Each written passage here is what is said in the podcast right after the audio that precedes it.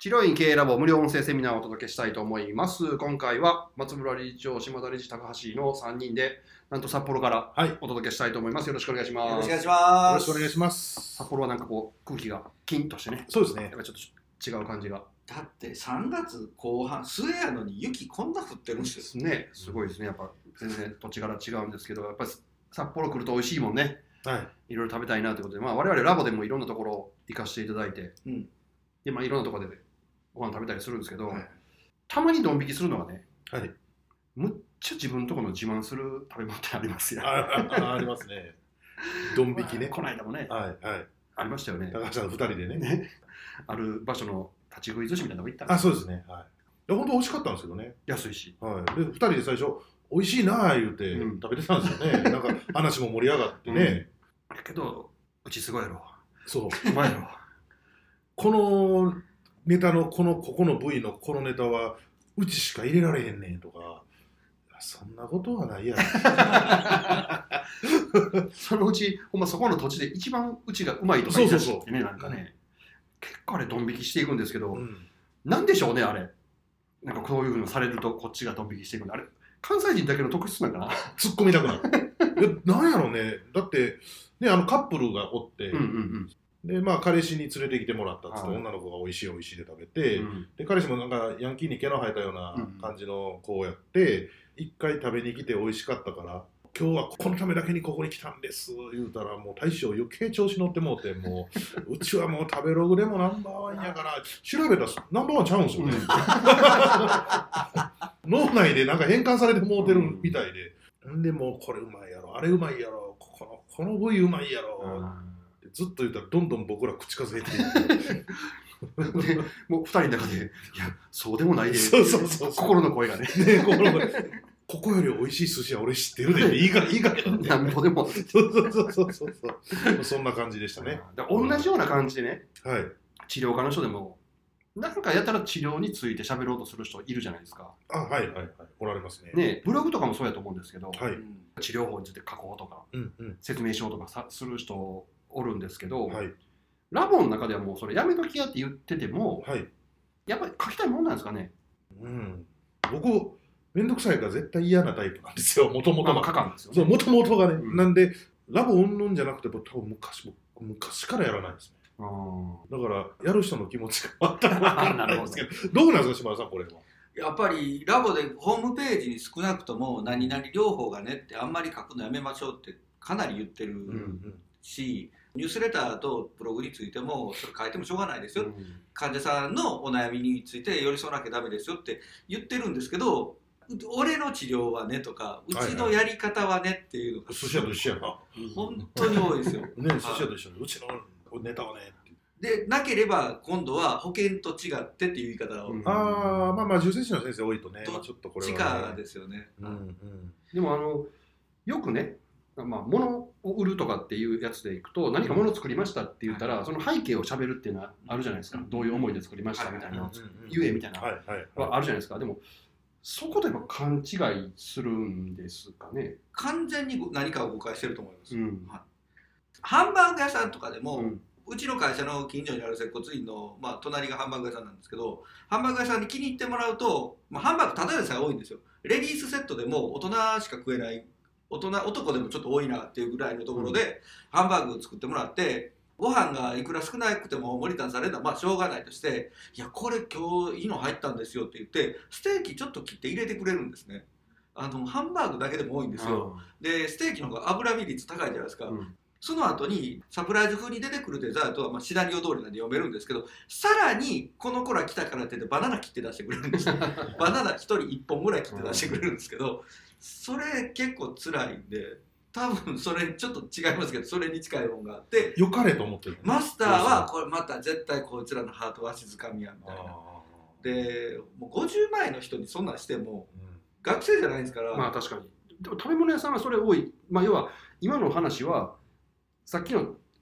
治療家 の, その治療法の話とかっていうのは押し付けになってるよっていう話ですですよね、うん、でもその押し付けになってるのと自分のそういう、まあ、こ の, その素材はこういう思いで作ってみたいなのをしゃべるその境目ってどこなんですかね。これ構えちゃってるのはあると思います。サービスだったらサービスで全面にやりたいんですけど、うちのやり方はねって言ってるのはもうあえて見てないわけですね、うんうん、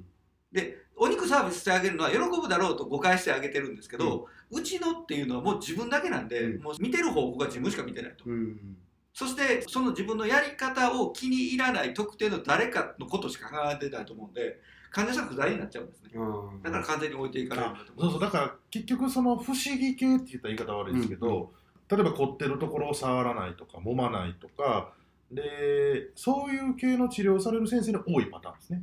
圧倒的に多いですね。僕もそっち系の治療をさせていただいてるんですけど、僕はもう何説明してもどうせ分からんやんっていうのが大前提あるから、それやったら受けてもらってほら変わったでしょってそっちを分かっていただくことにフォーカスした方が早いので、うん、もう一切説明これはね粒子がねとかエネルギーがねとかっつっても分かんないじゃないですか、そんなの。あと多いのはね、二次的に多いのは例えばスポーツとか特定ジャンルで成果がポンポン出た人は、はいはい、俺がこの間やったあれはねみたいなんでやっぱり患者さん不在になっちゃうのが結構多いと思います。あ、自分がスポーツやってて、まあ、そこそこやってたとかスポーツの方ばっかり見てるとか。ああ、なるほどなるほどなるほど。トレーニング兼用で院内でやってらっしゃる方って結構傾向として強いと思いま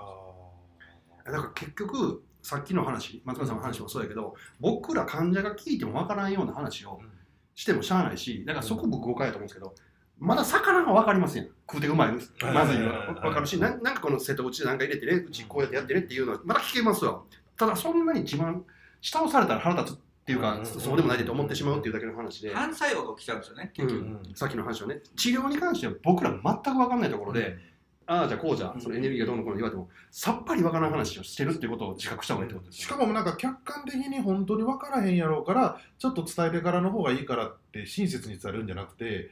お前にはわからんやろうけどええ治療なんやぞっていう大前提で多分説明してるパターンが多いんちゃうかなって思うんですよ。なるほど。患者さんは肩をなんとかしたいから腰をなんとかしたいからしてるのであって、その手段を選びたいわけではないわけで、解決したいだけなんで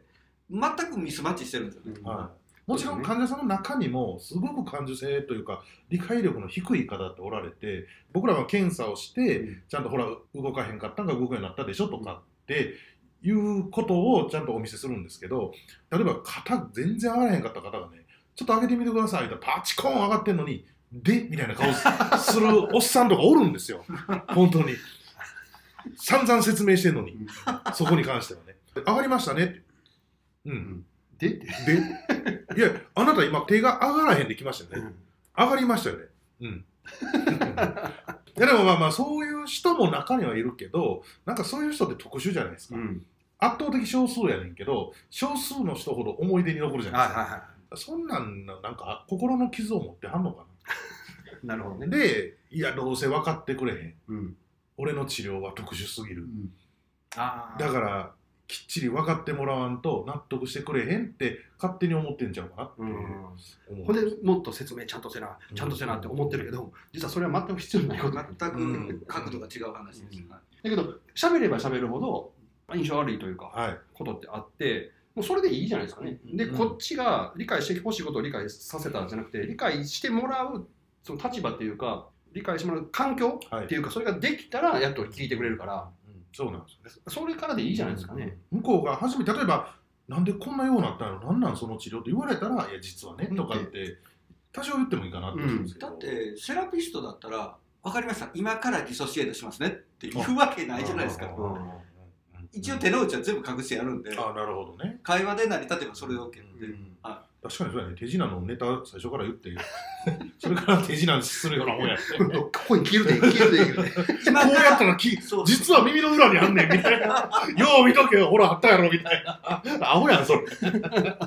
それと一緒ですあ、まあ、その辺を自覚して、うん、もうちょっとその説明しようとする前にもっと聞くっていうスタンスを僕は取る方がいいですよね。僕は説明をせずに聞いて、あとは結果に対して説明したらいいんちゃうかなと思うんですよ、うんうん、あの例えば手が上がるようになったということはどういうことなんだとか、うんうん、だから上がったでしょってさっきの例えじゃないけど上がったということは何が良くなったんだとか、うん、あ、僕はここが良くなったんだなっていう説明してあげたらいいんちゃうかなと思うんですよね。っていうことですね。カスタマーサクセスにフォーカスしたら自分のやる手段って絶対消えるはずなんで、うんうん、もうちょっと相手にフォーカスしないといけないなって。っていうことですね、はい。まあ、これについてはあとは実は治療法のチョイスっていう他の問題もあるから、まあ、それはまた別次回音声で、はいはい、やりたいなと思いますけど、はいはい、今回も結構じゃあ深い話でしたね、はいはい。ということで今回この辺で終わりたいと思います、はい、ありがとうございました。ありがとうございました。